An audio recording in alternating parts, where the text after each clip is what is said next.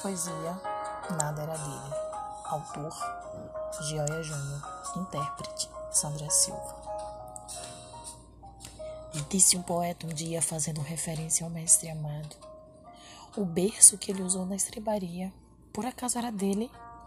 Era emprestado. E o manso jumentinho que em Jerusalém chegou montado e palmas recebeu pelo caminho, por acaso era dele? Era emprestado.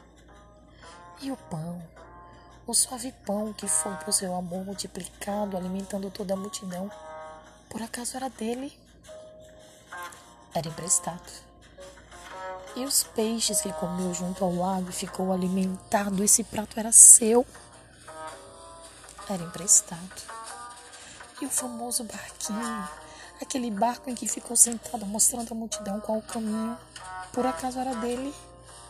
Era emprestado e o quarto em que ceou, ao lado dos discípulos, ao lado de Judas que o traiu, de Pedro que o negou, por acaso era dele?